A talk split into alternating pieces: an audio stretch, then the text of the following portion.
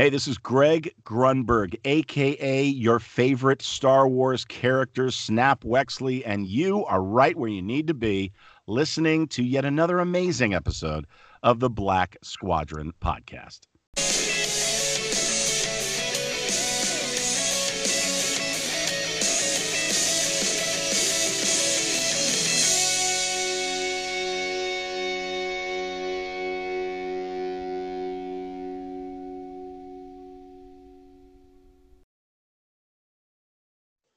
Welcome back to the Black Squadron podcast, episode 20. It's kind of a milestone, fellas. 20 episodes. Dun, dun, Already. dun. So I am joined by David and Slade this week. Heyo. Hey, everyone. We'll, guys. we'll, we'll have an Ewok agenda towards the end. We'll do some trivia and then, you know, some tomfoolery most likely. Um, but the majority of this episode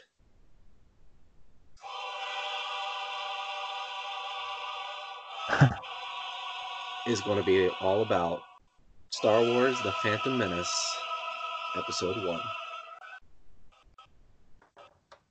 Wouldn't it be episode one, The Phantom Menace? Yeah, what are you going to do? Yeah, you know, So Brag what on we're what we're gonna do uh, this episode is the three of us have watched the film this week. Um, we've each picked out five things we liked and three things we did not like, and we're gonna go around the room. Uh, one of us will start with one thing we liked, then one thing we disliked, and then so on and so forth until we get through all. Uh, what is it? Uh, Twenty-two things. uh, math. It's all right. I guess we'll uh we'll start. Either one of you fellows want to start first? Do you want me to go?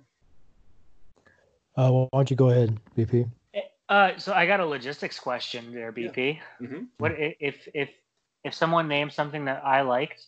Mhm. Do I got to come up with something else, or are we good? Uh, you don't have to necessarily. But maybe Um, come maybe have some reserves. Yeah, if you have some reserves, uh, go for it. Um, so my thought process is, once we say the things we liked or dislike, we can chat about it for a second. If we have anything else to talk about that particular topic. Cool. Hey, Um, is the Black Padron spot uh Black Yikes. Squadron Black Hmm. Padron? You like that? Yeah. Is the Black Mhm. Squadron podcast going to be doing these for every movie? That's the plan, Stan. So is it going to be like the next episode is going to be episode two? Yep. Love Yes, it. sir. Oh, I'm excited. Excited. Um, so before we get to episode four, we'll do Rogue One. Yes. Um, And I- solo. Yeah, and Solo, and then uh, actually we'll do Solo, then Rogue One, and then A New Hope. Yep. But all right, well, let's let's get into the to the the meat here. all right, so my first thing that I liked from the Phantom Menace.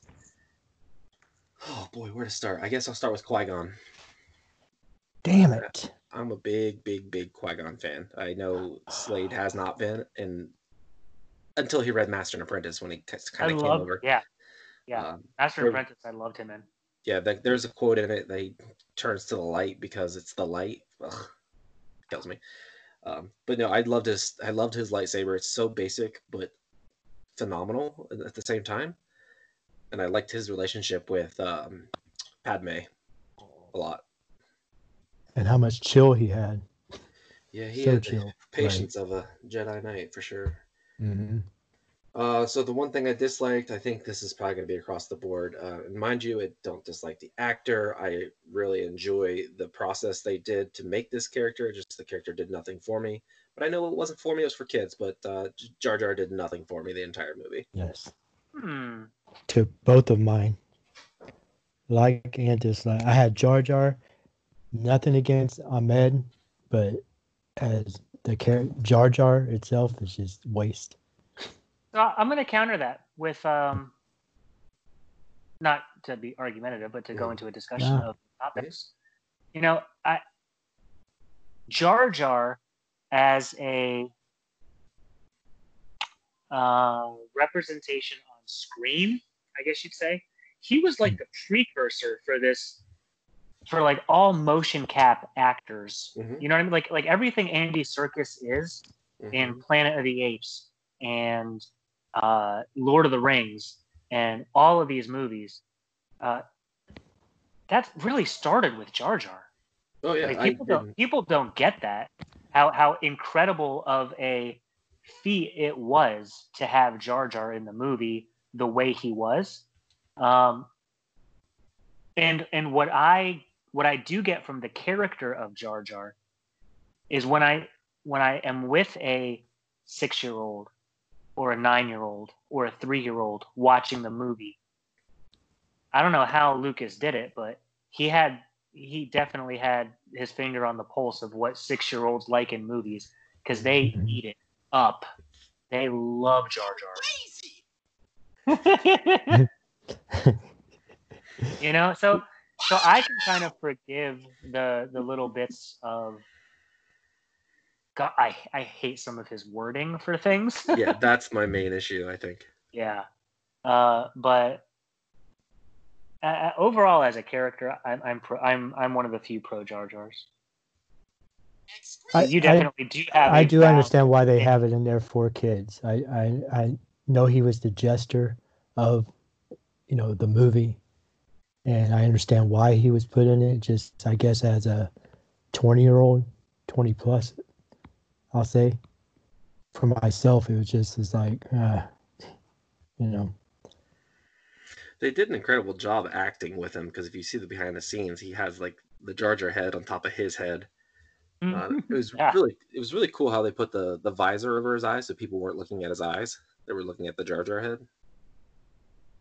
Like the the pro, Yeah. I love the process, the whole process, the screen cap, the mocap, everything. That's phenomenal. But the the, character making- itself.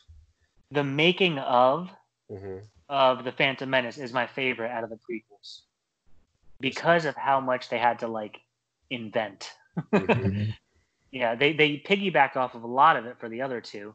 hmm Um, of course, there are some amazing things in the making of parts and the behind the scenes for the other films, but the Phantom Menace one, it, that's the one I go to where it's like, all right, we we're just gonna start from scratch here because we haven't made a movie in 20 years, so let's figure this out. That's the Star Wars way. yeah, seriously, All right, so you want to go next? good picks. Good, hey, good picks though, buddy. I like those. Hmm. Oh, who'd you say, me? Yeah, you go ahead. Oh, okay. Um, I liked. I mean, this is a such a, a minor thing, but it, it really makes the movie for me. Not the whole movie. when they're at Watto's junk salvage yard place, hmm and they and and Qui Gon tries to Jedi mind trick him, and he pulls out the mind tricks don't work on me. Like, well, what are you a Jedi? You know. what are you, a Jedi? yeah it was, oh, it, it was such a i don't know like the acting was good on it the beats Mhm. were hit it was hilarious they and they they they uh led into it with having qui-gon do that to boss nass down in in in the gungan capital city you know what i mean with Mhm. where he where he did the mind trick on him so they established it that qui-gon is pretty damn smooth with this thing and they go into tatooine and he tries to do it on watto and watto's like no My tricks don't work on me. Yeah. yeah. yeah yeah and i like i remember so i think like like you guys probably you were there opening night of this movie you know there was the midnight release back when they did midnight releases at midnight not at 7 p.m the day before uh, and just the theater cracked the hell up at that Mhm. people just ate it and i, I loved it so that was a, a big plus for me is some of the beats with some of the actors made it work great Yeah, I really liked Watto.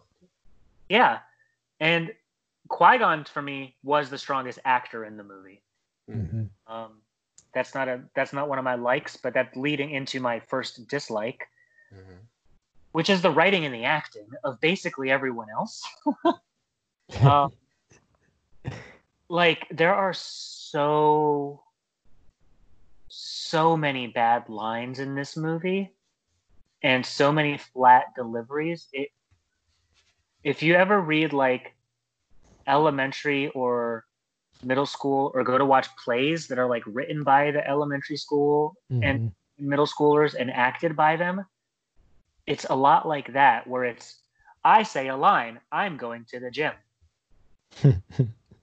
oh that sounds good i will do that too that's how half of the movie comes off to me when I watch it. It's Mhm. there's just so much flat delivery with so many of the people.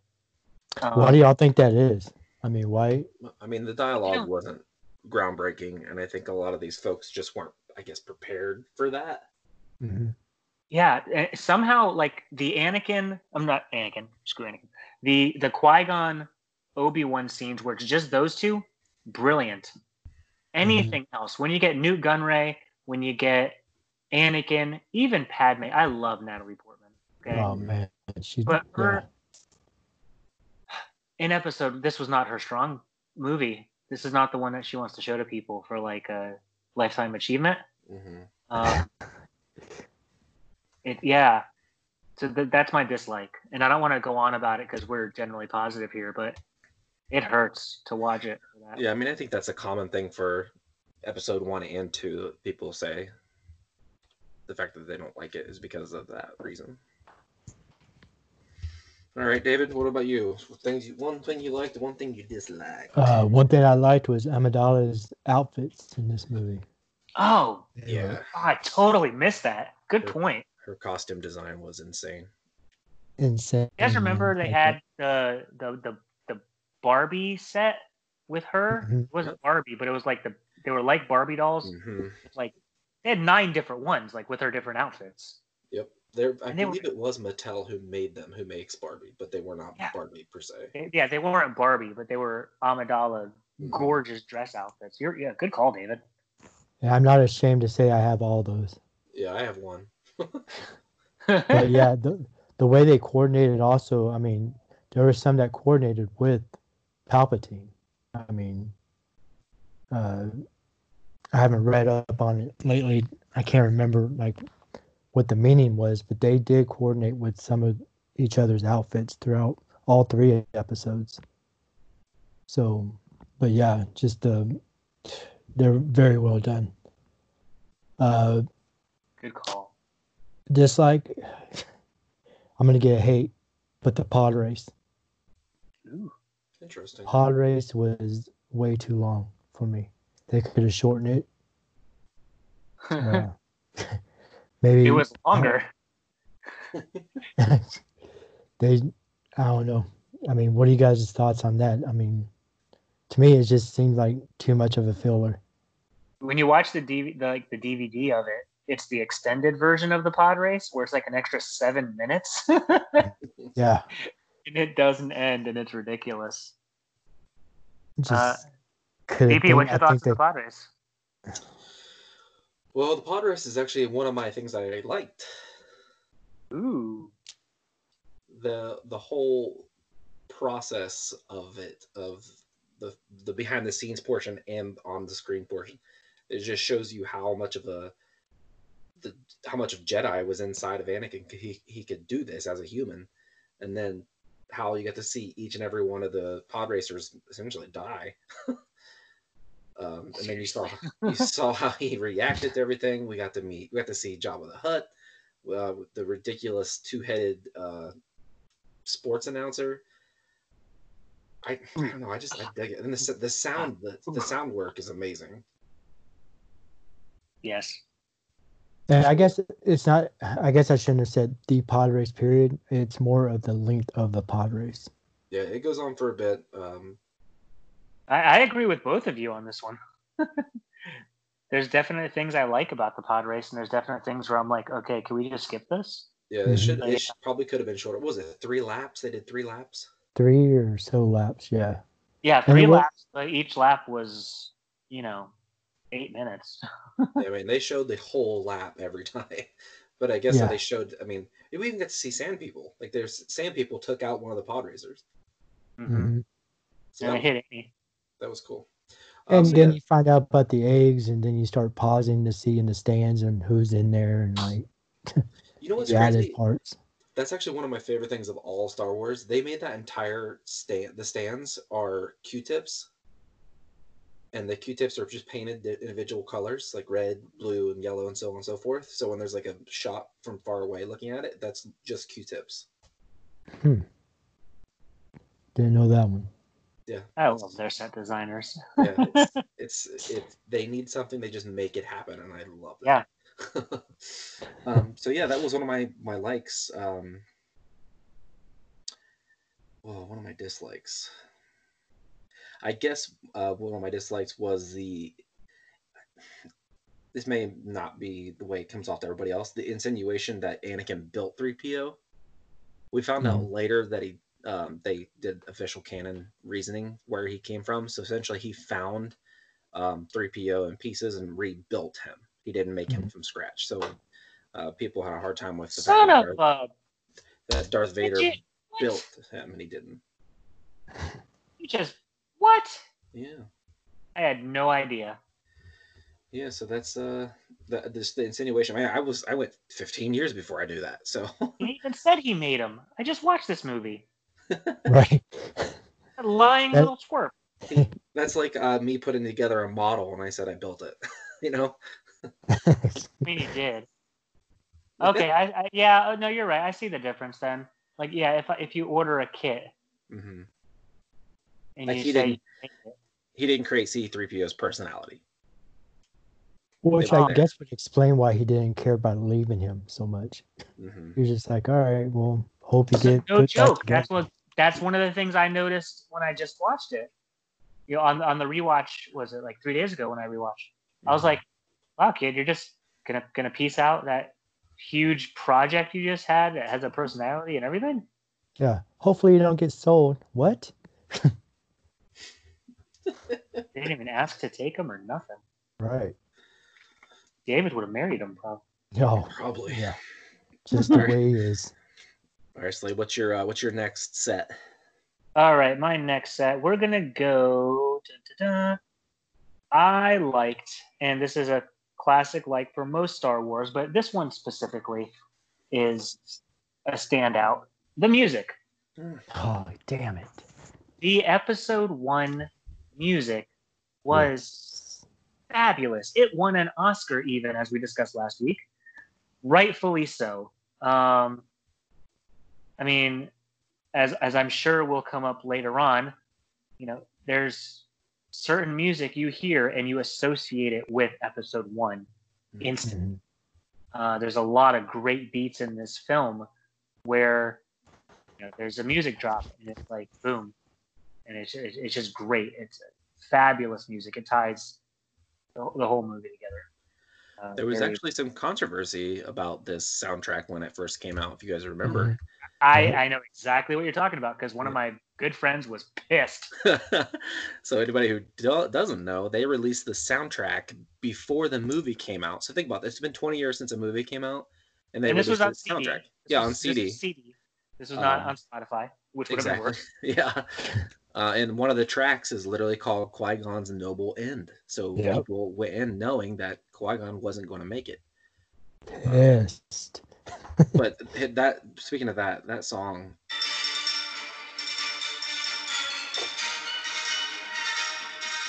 Big fan. Yeah, for sure. Yeah, There's there's uh, some really good ones in, on the soundtrack. I can't remember the name of it, but also the ending, the, Oh, the, the um, celebration. hmm Awesome. Uh, what is the name of it? Chris, I'm totally blanking. celebration. I thought so. that's that's what's in my mind. So this one's really good too. The Qui Gon funeral theme. hmm This is when uh, Obi Wan's talking to Anakin that he will be trained. Yeah, that that got a 14 year old BP. yeah, it was so good. It really was. Uh, And obviously, Duel of the Fates is iconic. Iconic. Duel of the Fates is, is insane because anybody who's our age probably remembers Total Request Live on MTV. Duel of the Fates was literally voted number one music video for like two or three weeks right. uh, on a show that was dominated by the Backstreet Boys, and NSYNC, and Britney Spears. So that's how big of a cultural effect that this song had. Uh, people who didn't care for classical music were voting this as the number one because it was so incredible. Was it the Gungans and- March? Mhm. there, there was a Gungan March. That that was that the ending. Was that the celebration one? Is that what it called? No, No. Yeah, I don't know why it's not on the soundtrack. Oh, there it is. Yeah.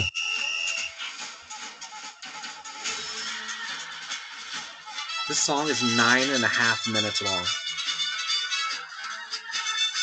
This song was a little too much for me. This that song did nothing for me. It's not one of my dislikes, but you know what? Let's go ahead and call it a dislike. So I'll take that song. So while my likes were the music for this song for mm-hmm, this movie, mm-hmm. my my dislike in this pick is going to be that That song. song. and that Yeah. song's name is Augie's Great Municipal Band and End Credits. That's right. It's nine and a half minutes long. Yeah, that one was too much for me. That's crazy. All right, David, what you got? Uh, let's see, for my likes, I like the Gunga um, sea creatures, The Gungans. There's always a bigger fish. Oh, the And- fish. the fish, yeah, and then uh, Sando, like Jack Arms, whatever. You know which one I'm talking about? The one that eats Yeah, yeah. the Jack- smaller fish. uh, I was like, you that talking was about pretty PP? awesome. What's on? Yeah. the good old steroid fish. Uh, man, you took a lot of my dislikes. Yeah. Let's see. I'm gonna go with Maul and Qui Gon dying so early. Quote unquote. I would. I would have liked to seen them in episode two to, at least. Yeah, Hmm? uh, I obviously Maul, what we thought was dying, um, was hard to swallow because he was such an interesting character. Well, it could have been. love him as a villain. Yeah, People no, yeah. One of, one of the best ones in the series. Like, imagine if they kept him alive through the whole trilogy Mm-hmm. to then come to the end of Obi Wan and Anakin versus Maul and Grievous, and then Obi Wan versus Anakin. That would have been Hmm. really cool. Yeah. Dooku's just like, I'm in my tower. What's up? Yeah. they could have probably done without Dooku, but we'll save that for later. Dude. But I'm so no, excited that- to talk about episode two. I just watched it yesterday. So yeah, Maul and Qui Gon. I just think that we could have got a little bit more story for them, backstory. Mm. All right. So my next two, um, I tried to think of some that were off the beaten path a little bit. Um, when the when Qui Gon and Obi Wan and Jar Jar are swimming, and you first come over the bend or the hill, and you see Otoh Gunga, the city, the bubble city for the first time. Beautiful, Mm-hmm. absolutely beautiful. So that's always something that sticks out to me is just how incredible The lights and colors and Yeah. everything. just looks Yeah. really good. It's such a such a good idea hmm that there's like there's a hidden essentially a hidden city in a bubble. so yeah, that's one of my one of my another one of my likes. Um dislike I gotta tell you guys, I thought Anakin as a 10 year old, or I think he was nine or 10 years old, he left his mom pretty easily. Like he started to run away. He's like, "Can I go, mom?" And he starts to walk away, and then he comes back, and he's kind of like, I just can't do it. Okay, bye. "Yeah, yeah." it's just, it's pretty interesting. If you guys go on YouTube, I don't remember. I'll see if I can find it, but they they posted, and it might be in the behind the scenes too. They posted uh, some of the auditions for Anakin uh, with a couple different kids, and there was one who was like super animated. He probably would have been a better fit overall. Uh, but yeah, that him leaving his mom that easily was just confusing. Now, did you see? I don't know if the clip you're talking about has the whole thing with like George. So in the DVD, um, or in like the making of Mhm. featurette, uh, there's parts where George is talking about the different boys, the actors Mhm. Who were auditioning, and the thing they liked about uh, Jake was he didn't stick to the script. He kind of just went off and started saying his own things. Mhm. So they liked that he was uh, unpredictable, and Mm-hmm. they're like, "That's like Anakin. He's unpredictable. Let's take him." And I'm like, "That's not why you take an actor. Yeah. He has to be a good actor first. Not that he doesn't remember his lines. There's a big Yeah. difference." Clearly, he didn't improvise. Was one really Yeah, supposed to be. DiCaprio? uh, I think that was for the episode two, right? That was the. Oh, Yeah, okay. for- Episode two, there was definitely the rumor of that. Um, I don't know if that was ever an actual thing. That'd have been Uh, really. I I know we'll, we'll talk about this in the next episode, but that would have been really weird for me. yeah. DiCaprio is Well, one of those actors where I see Leonardo DiCaprio, I don't see the character he's playing. Exactly, and that's that's that's definitely something that they wanted for episode two. You know, just mm-hmm. to not get a face everyone knew. Yeah. Should have been. That's what I like about Star Wars is that they get a bunch of unknowns, and we get to see them grow up. You know, Yeah. in Star Wars instead of just seeing all these famous ones come in. All right, Slade, what's your next pair? Or So so so your dislike was just that particular uh, Anakin leaving his mom kind of easily. yeah, yeah. I know it's Yeah. a short, short, small scene. It's just it's the impact I felt should have been a lot. Yeah, more. and I think that that ties into the, the a lot of the writing just didn't do it for me in this film. Mhm. You know, the, the dialogue, you know, that stuff just wasn't there. I mean, I, I guess that just shows again the connection between the the mom and son. That's not. I there's. I mean, of course, there's speculation out there that that's not even his mom, but you know, I mean, she even says like there was no father. I gave I birth carried to him. I carried him. I gave birth to him. I raised him. Like that scene was to it. Like I, to me, I would interpret it as she was saying how much she loved him. And then Mhm. he's like, "All right, see ya." yeah, just Yeah, don't and- feel that bond, that mother like Well, motherly I, see, bond. I kind of, Yes. I kind of saw that that was there because I was look when I was watching it, I was really seeing her wanting a better life for him. Yes. You know, she Yeah, was not her. okay, Yeah. I her reaction. Her obviously Yeah. she wasn't gonna be. She was gonna be a mom. She was gonna be. uh, You're. I'm doing what's best for my child. I'm not gonna break down until he's gone, kind of thing. But from Anakin's point of view, it was just so. for the Tusken. Raiders beat my ass. Right. It's true. It's true. R.I.P. Okay, I liked in episode one, The Phantom Menace, that we finally got to see a bunch of cool new Jedi skills. hmm So if you're going along the timeline of when the movies were released, you know,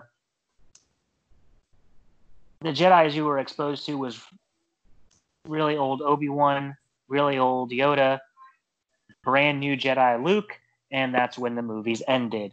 So the Phantom Menace was our first real exposure to anything else, and I thought Qui Gon and Obi Wan did a great representation of cool shit that they can do hmm force dashing, using the lightsaber to get through the blast doors. I mean, Incredible. that's one of the first thing that happens, and it's like, oh my god, like, they just used a lightsaber to get through blast doors. what? you know, so I, I loved the exposure the Phantom Menace gives us to Jedi stuff, um, and that just gets expanded upon in each fi- film after this as well. But this was, you know, the first time really being able to see that, and I loved it. Yeah, getting So I- I remember- fast-paced Jedi fighting was really cool. I remember in the theater with the uh, force speed, force run. Yeah. Yeah. I didn't even notice that in the first couple of times I saw it. Everybody going, "Oh shit!" You know, all at Mhm. the same time when it happened. It was pretty badass. Yeah, and they jumped out, out of that vent was like 50 feet in the air too. That's Dude. the one I noticed that one the 1st Mhm. time. yeah. Uh, dislike. Sorry, I got to go the Gungans on this one. Yeah. Um, I, I I I thought the city was cool, but the the race of characters themselves and the way that they talked and it didn't seem like an actual civilization um, and a people. Why are all the leaders a different fish race than the ones that were walking around the town? Why do they have this funny accent? It was just I don't know. It just yeah, something about the Gungans didn't sit right with me, but again, nothing that I'm gonna say boo Phantom Menace for, because overall, fuck it, Star Wars, let's go, awesome. Yeah. Yeah. All right. Um, first, uh, first, the last one for me is the introduction of Darth Maul. When he creeps behind, like, pokes his head around Sidious. Oh, in awesome. the, The whole. the the the holographic communication. hmm Yeah. To communicate, well, more whenever they're on that balcony or whatever they're they are looking over. Whenever he just like creeps around. I didn't learn for years afterwards that wasn't Ray Park's voice there either. Yeah, me neither. Me neither. But uh, the colors, because I didn't, I didn't know a mall mall before that. So whenever I saw him, I was like, "Holy shit, dude! This dude's gonna be badass." Yeah, So- he looked Imposing for sure. Um, let's see. Anything else from you guys on that one? No, I think you're. I think a lot of people are First agree with you on that one. yeah, yeah. The the intro of him, he was menacing. He was cool looking. He had an awesome color scheme. You know, um, His spy Oh, droid. and if you know. guys don't know this, that's not his natural skin tone. That's tattoos that Mm-hmm. Darth Maul has on him. Um, nice. Yeah, that that pattern on his skin is not his birth pattern. He has Mhm. a full body tattoo. Um, so that's ouch and awesome. Yeah. I can't recall the name of his ship. I think it's like Blood something. If I, do you guys recall the name of it? His ship is awesome. It's called Blood something. So, uh, if anyone's listening and can put on Twitter for us, that would be cool. Uh, uh, dislikes. Uh, I'm gonna add this one. I'm gonna say Anakin's mom. Oh, That Shmi. Yeah, that was a. I don't know. Waste Uh, of a character again for me. Kind of unrelated, but every time I hear someone say Shmi, I think of Hook. it's Shmi, Shmi. all about Shmi. what about me? Shmi's me. Shmi. Yeah, I think it's just the acting. gotta It goes that back to the acting and the lines again. That's why I didn't like her. It was just very like she said a line and she almost should have just said stop, wait for someone else to talk, and then she would say a line, stop. You know, it's just it was weird. You know, honestly, I didn't pay a whole lot of attention to her because every scene she's in, there's other characters. I was so enamored with Qui Gon in my youth that I was like staring at him, just waiting for I more and more appreciate uh, is acting Liam Neeson's acting in this movie every time I watch it. Just because everyone else seems more and more off every time I watch it. so I was like, man, he, he, he like he took. There wasn't much there with the character, but he took it and he like he, he did it. Yeah. He did it. He did it justice, like a lot of justice, like Alec Guinness, proper justice for it. Yeah. You know. hmm Well, this actually transitions nicely into my next like. All right, so we've each done three dislikes, so now we're done with that. So we each have one like left. No, two likes left, I believe. Yeah. Let's go Yes. two likes. So my next would be the Amidala Padme handmaidens. How they were able to um, alternate between who was the queen, who was the handmaidens, hmm without us knowing. Um, and I went 20 years until Queen Shadow came out, wondering if Qui Gon or Obi Wan know knew that it was her before she announced it uh, with the Gungans. Um, spoiler: if you haven't read Queen Shadow, skip ahead five seconds. Um, What? but it com- it confirms that Qui Gon did know. Oh, BS. You, you can't get nothing by him. No, Oh. he didn't. No. He didn't. That's why when she came forward, that's why he get that sly little look over to Obi Wan to see his reaction. Mm. But I, I No, loved how they did it. Um, and now reading I, I think I think that was a like.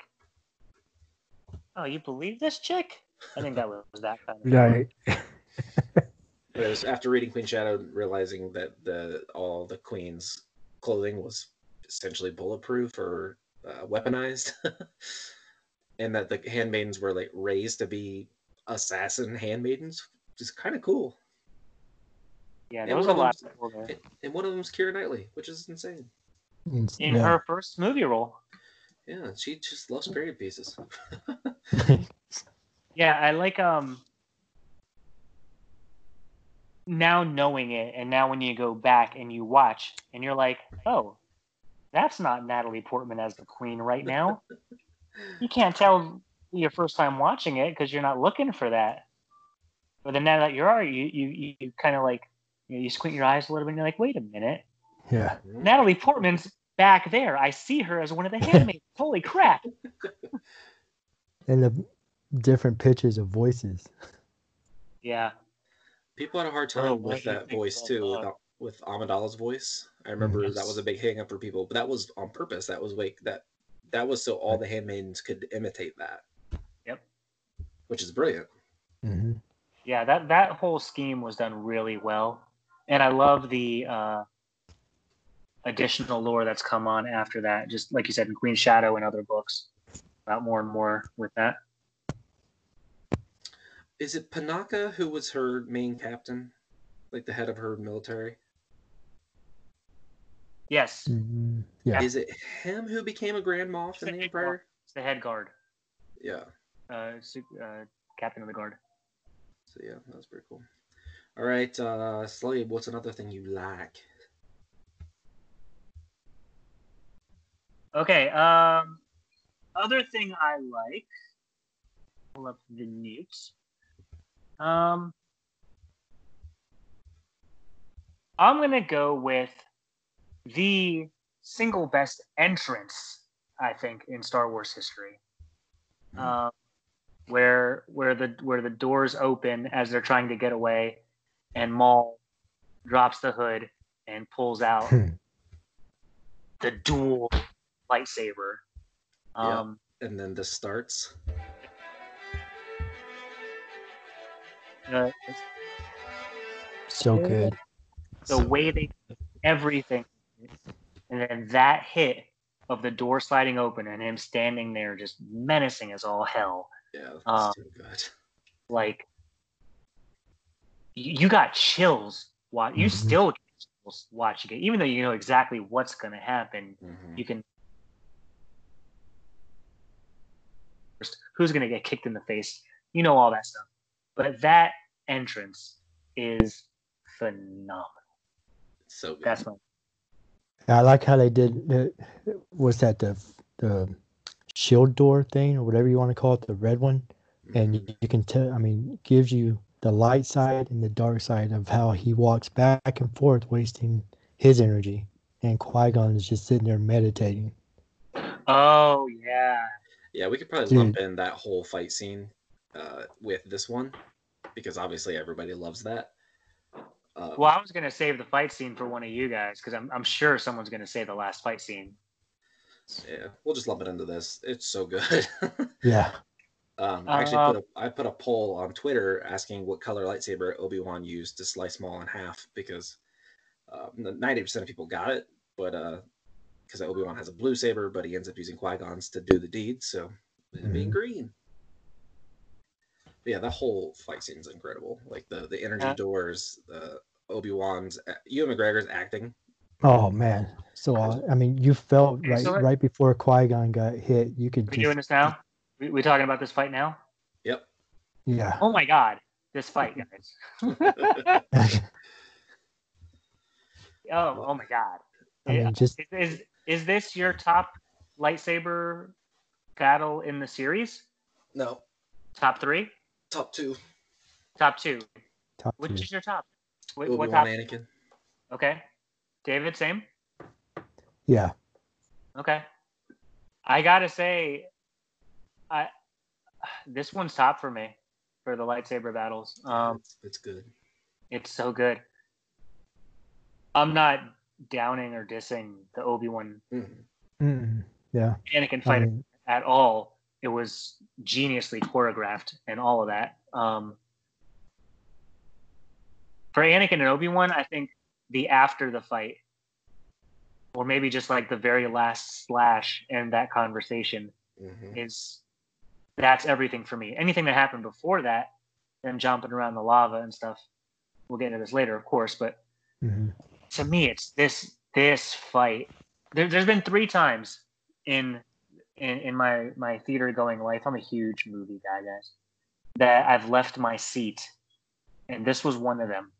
And so did I think the entire theater. Just stood up and cheered when Obi Wan sliced through Maul.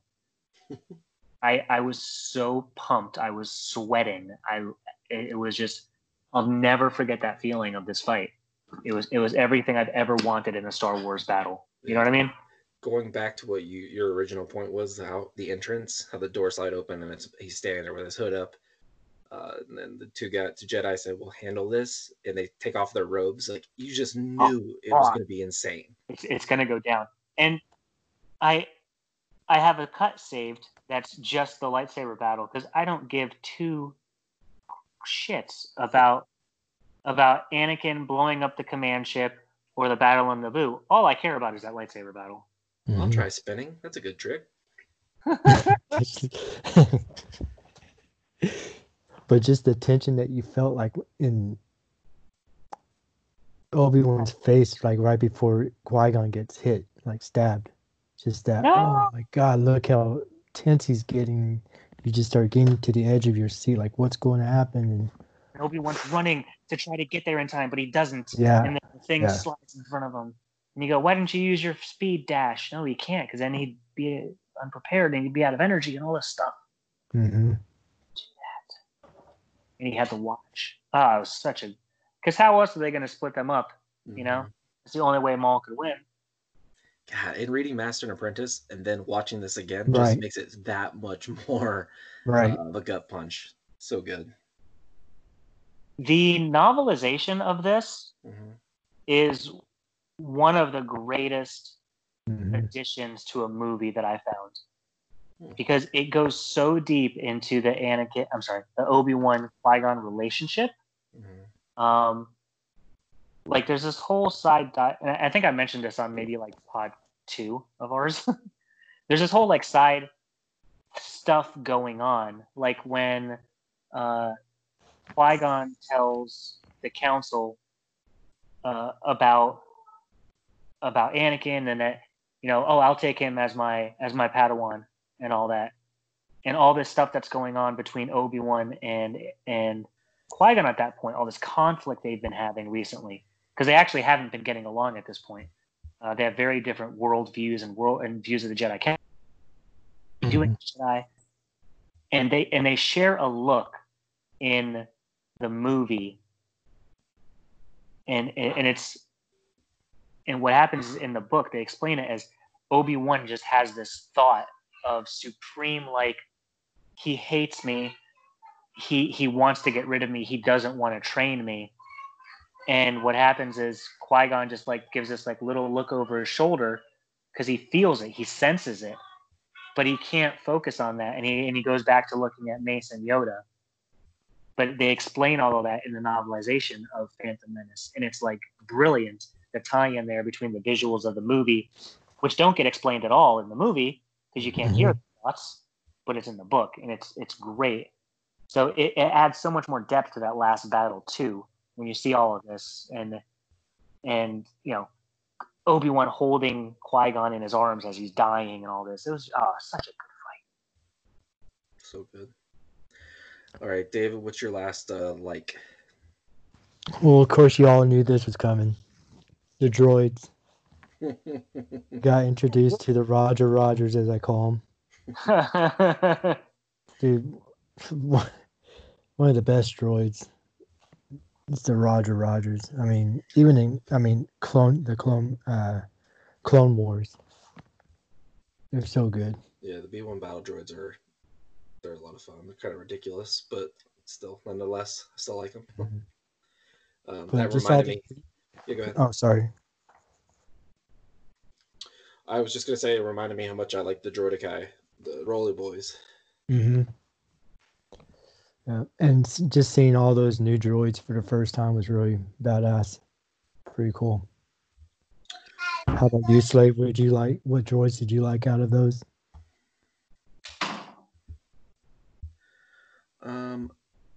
I gotta tell you, the droid cries were pretty awesome.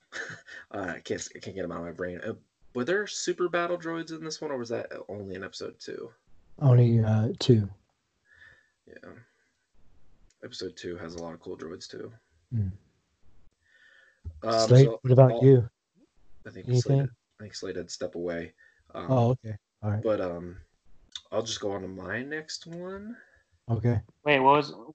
Uh, dro- any any droids from episode one that stuck out to you that you particularly cared for? Well, no, it was when the B ones uh, in their little carrier, Mhm. how they were able to shoot out, and they're all like crouched in balls, and then they drop down together. Mhm. You know how they get deployed. I loved that. I love seeing Mhm. the utility of, you know, they don't need to be transported like humans. You can stick fifty of them in a back of a Volkswagen and just chuck. uh, I, I, so I loved that little like the tech aspect of that. Yeah, practical. Yeah, super practical. Uh, Um, I, actually, that ties in pretty well with my last one. Um, the the battle droid battle on Naboo.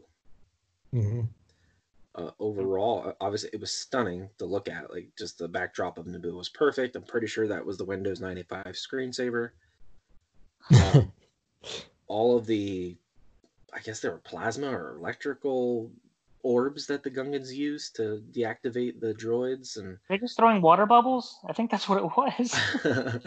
um, I The, the sound, the sound of those things were awesome. yeah i, I really liked um, the separatist tanks the hover tanks yes. those are some of my favorite vehicles in star wars um, and then just the overall the gungan shields and then their their bubbles they create because those have had a long last uh, effect on the video games that i play often so hmm yeah everything with the battle droid battle was Nice. pretty, pretty awesome Uh, for for my last one, I'm gonna say George Lucas because he is the gift that keeps on giving. and, and what I mean about this, this is a roundabout. It's not a dislike, but it's a maybe close. I encourage everyone to please find the DVD copy of this and watch it with George Lucas's commentary.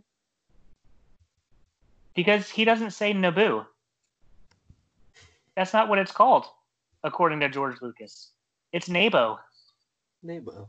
Naval. He calls it Nabo. and it's the strangest freaking thing listening to him do the commentary because he's watching the movie. yeah They've already put the movie out. He's watching the movie to give the commentary of it. And he calls it Nabo. And like the next scene, they're calling it Naboo because that's what it's called in the movie. And it's I I I I I was floored. I was bewildered. I had to stop the commentary and call all my friends over to show them when this happened. And I didn't understand like life, and I'm still confused by. It. I'm still absolutely bewildered by how he can't pronounce, or he, it's just a totally different name. Like, did Yeah, he just Nabo. write it? Like, did he- he just write it down, like for the script, and then they all went with it, and he never dealt with those scenes to say, "Hey guys, you're actually saying it wrong." I mean, it's spelled N A B O O, so that is boo. If it was Nabu, it would be N A A B O, right? Or Not some really. a hyphen or a umlaut or something over the A. I don't know what. Yeah, that's crazy. It, I, it was mind-boggling every second of it. All right, so that was uh, all of our fav- five favorite things and three things you disliked. But I'm gonna throw one more at you guys because they had a massive impact on me. Um, not in the movie per se, but it was the KFC, Taco Bell, Pizza Hut, Oh. Star Wars toys. Oh my God! Yes, I forgot about that. They what a great tie-in. they completely shaped my collecting mindset as a teenager. Like I didn't really collect a lot before then, but honestly, when that hit, I had everything, and some of that stuff was really dumb. I still have a Ziploc bag, a big Ziploc full of Gungan squirt gun type things, and I don't know why. but I love the cup toppers um, from Cup toppers are KFC. pretty Uh, oh, yeah, the Jar Jar cup topper. Yeah, there was Jar Jar. It was there was the main the Gungan captain. There was the Naboo's chief or president, whatever the hell he was. there was Queen Amidala, uh, Darth Maul. The R2 was really cool because it had his legs down the side. hmm Uh, there was uh, There's Sebulba? Sebulba, yep, and there was the Anakin in Pod Racer. Yep, because he had the goggles. And I remember it. I want to say there was a Mace Windu. Uh, Mace I Big Thing was a promo toy. I remember that. I'm pretty sure there was a Mace and a maybe a Yoda. Now the toy that wasn't cool was the Jar Jar. What was it like a pop, like a Had like a pop, sucker? or lolli- yeah, a lollipop in the middle of it. and he spit it out. His tongue was the lollipop. yeah. Oh my god, really? Yeah. Yeah, It's yeah, a horrible idea. It was hard to look at yeah. and hard to watch someone. Actually enjoying it. yeah. Hey, you want Um, to try it? No, no, Oh, no. man, It's I, all right. remember, I But I- totally forgot about the absolute madness that was this three and a half inch action figures when they came out for this. Oh my god. Yeah, I I was at the Jackson, Ohio Walmart when it happened. My grandparents took me I was Um, at Toys R Us in Orlando. because uh, I was a kid. They let me go in first with other kids before like the ravenous adults got in there. Oh, that was nice of them. I got I still have it. I got the Darth Maul beach towel. I have it too. It's I- I, dude, it's it's 20 feet away from me right now. That's awesome. And I got I got the Darth Maul costume kit, which was like the cheap plastic mask with the black cheap robe, and then the the double sided lightsaber, which is pretty awesome. Uh, and it, it lit up, and then I got the Darth Maul. I was in a Darth Maul. If you guys haven't figured this out, uh, the the figure, the three point seven five inch, um, in Qui Gon, and I still have all of them. One of the big things I got? I got the um, Padawan hair hair knot that I Nice. could clip Still wears it. Still wear it around. Uh, handful of figures. The marketing blitz was insane. Like the Pepsi cans. Yeah. I remember the R two D two coolers that you could find at grocery stores that held like Pepsi bottles. hmm There was Pogs. It was 1999. There was Oh, the whole Pog Pogs. set. Uh, I won a lot of those. Did Phantom Menace at the time break the record for for, for a movie for like biggest opening or biggest box office or something? You Because this was Uh, I don't think so was this because before or after Titanic? Titanic was 96. Okay, so Titanic. Okay, so Titanic was still. I think Titanic was still number one, and this came in as Mhm. number two. If I remember right at the time. I think you're right. Yeah, that whole marketing. I, blitz remember, I remember being like, I got to go watch this movie again so it can gain on Titanic because my seven dollars. That's how Force Friday was crazy, man. I good, good I- stuff. I like the segment, BP. Good, good, good call on this one, buddy. Yeah, so uh, next week we'll go over uh, Attack of the Clones, which is going to be hard for me because it's the one I've watched the least and it's the one I have the hardest Mm. time with. So, um, Oh, I'm so excited. I just watched it and I got so much to say about it. nice. So I'm going to watch it probably uh, this weekend and get, write some notes down. But uh, in the meantime, before we get out of here, did you guys hear that?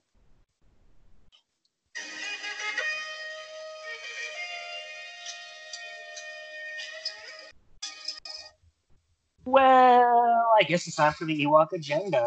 Um, so we're gonna do a not specifically, you know, Ewok uh, tie-in right now. Well, it's just gonna be a tie-in. So as you guys know, Warwick Davis, he is uh, the main Ewok.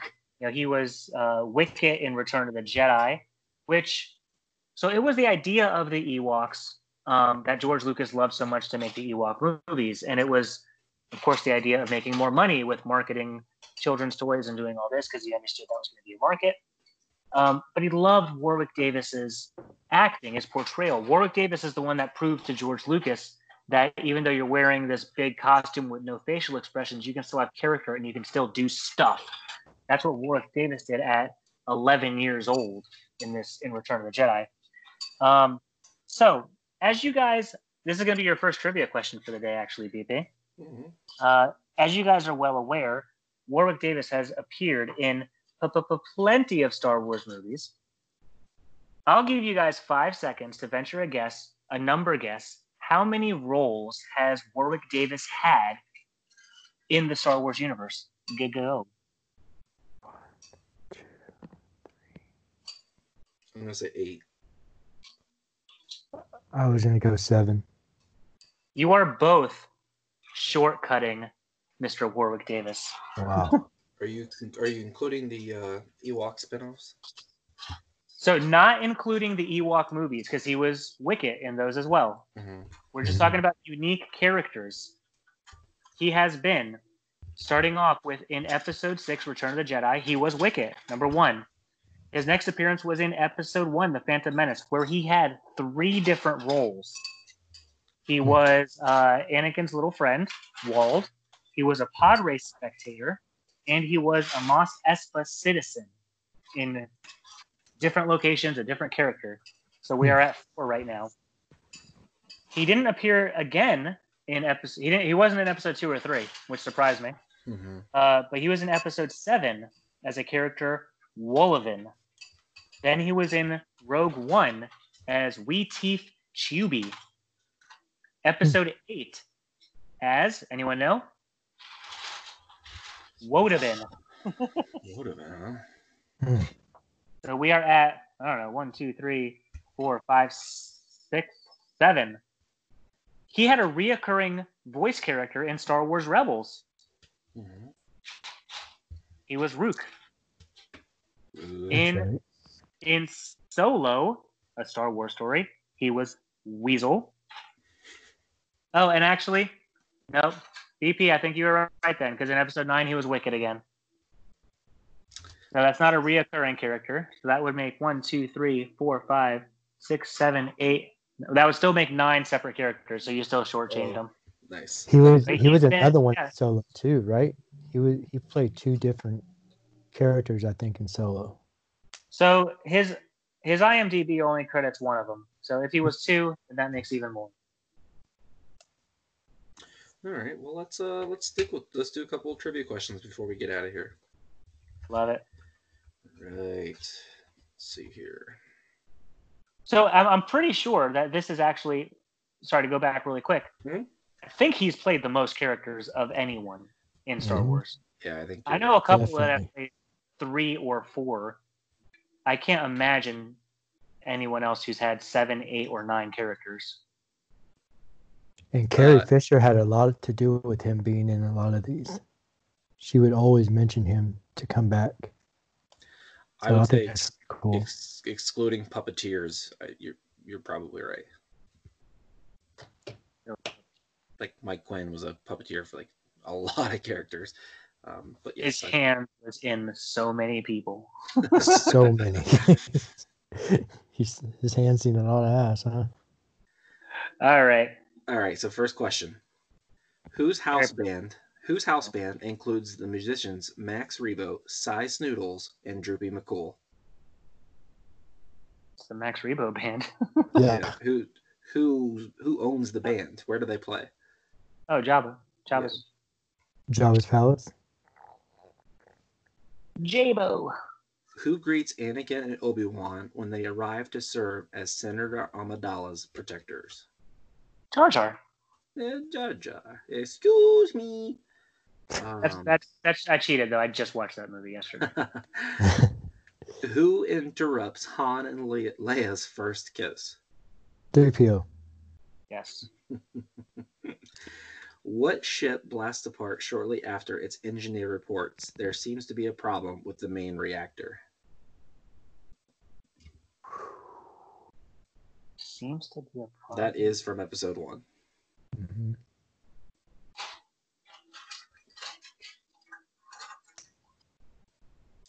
It's the Trade Federation droid control ship. Oh. All right. Okay. Um, how many individuals? told you I phased out that whole thing. I'm just focusing on the lightsabers. Nice.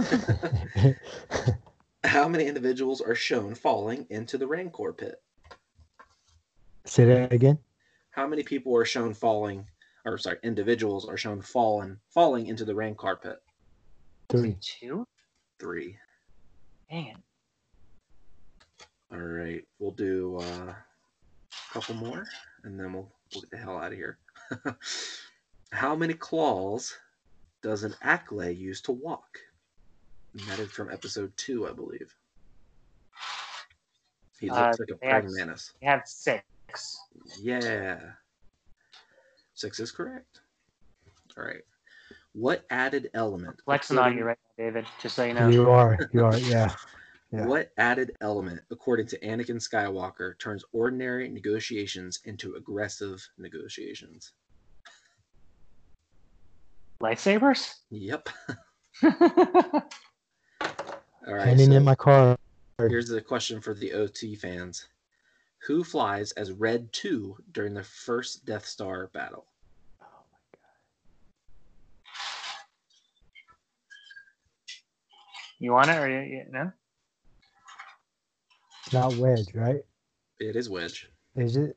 All right. Wedge Antilles. Nice. Who mutters? Mutters. Who mutters on Geonosis? The Jedi must not find our designs for the ultimate weapon. That's gonna be uh, Shorty McWings a lot. The um, oh, he he talks like Yeah, he's got a really funny name. Yeah. Um, his name is Uh, Poggle Poggle the Lesser. Oh, Poggle! Yes, I love Poggle the Lesser. I read a, I read the whole history about the Lesser and the Greater. All right, so this is a New Hope question. What type of ship does Luke and the Falcon's gun port say are coming in too fast? Tie fighters. Yeah. All right, last question. Mm, It's perfect because it's from episode one. We just talked about this. How many terrible things are heading towards Jar Jar Binks according to Qui Gon Jinn? When they first meet him. You hear that? Mm-hmm. That's the sound of a thousand terrible things. Yay! All right, Good. Slade, you uh, you absolutely dominated David there. Yeah. Yeah. You get a Uh, thousand Black Squadron points. So next week, uh, somebody else reads some trivia questions, and I'll participate. Okay. Yeah. Okay. I have the true. No, I yeah. Okay, yeah, I do. I have it. And at some point, we got to talk about the new Star Wars RPG you created and we've played. Whenever you're ready. Let's give it a couple more sessions Okay. before we bring that travesty up. All right. Well, that's uh, that's gonna do it for our twentieth episode of the Black Squadron podcast. I hope you guys enjoyed this. Uh, we're gonna run through the rest of the movies here going forward until we get to the end of them. And um, thank you guys for coming on tonight, and see you guys next week. Thank you, Later, BP. y'all. Thanks for listening. See you, everybody. Later. Bye.